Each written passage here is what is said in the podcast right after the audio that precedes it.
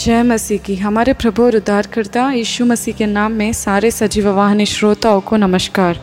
आज के दिन हमारे ध्यान करने का विषय, हर चीज़ के लिए अनुग्रह प्राप्त करें। कई बार हम सोचते हैं कि हर एक चीज़ के लिए हमें परमेश्वर के पास जाने की ज़रूरत नहीं है और हम उस जगह में नीचे पड़ जाते हैं। इसका कारण ये है कि हम जो परमेश्वर हमारे लिए अनुग्रह रखता है हर एक काम के लिए, हम उसको प्राप्त नहीं करते। अगर हम जानते कि हमारे पास हर एक काम के लिए, हर एक समय के लिए परमेश्वर का अनुग्रह है तो हम निश्चित सफलता प्राप्त कर पाएँगे।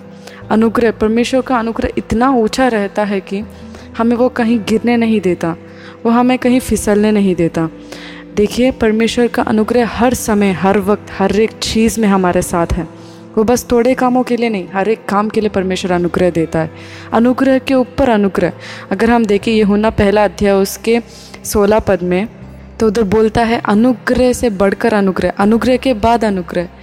देखिए, परमेश्वर हमेशा लहरों की तरह अनुग्रह बसाता है हमारे ऊपर।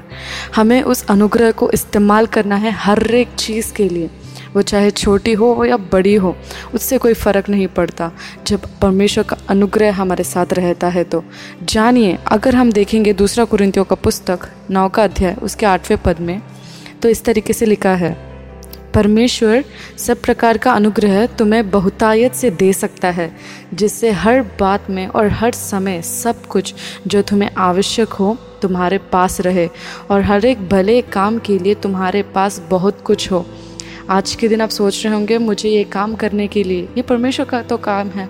मुझे तो सभी लोगों को बांटने का दिल है। अगर आपके पास ऐसी कोई इच्छा है तो आपके पास अनुग्रह भी है।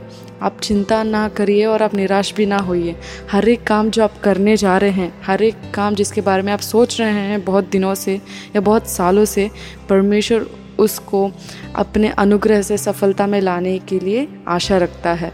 हर एक चीज़ के लिए अनुग्रह प्राप्त करिए। बोलिए, परमेश्वर, मैं ये काम करना चाहता हूँ, मुझे तेरी अनुग्रह की ज़रूरत है। तूने जो अनुग्रह मुझे दिया है, मुझे उसे इस्तेमाल करना है, परमेश्वर तो मुझे सीखा।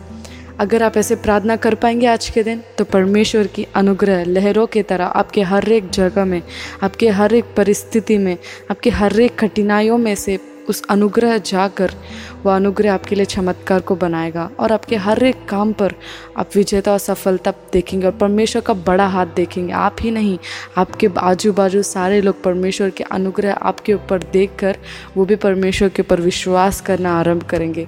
हेलेलुया तो परमेश्वर इस वचन को आशीष दे। आमेन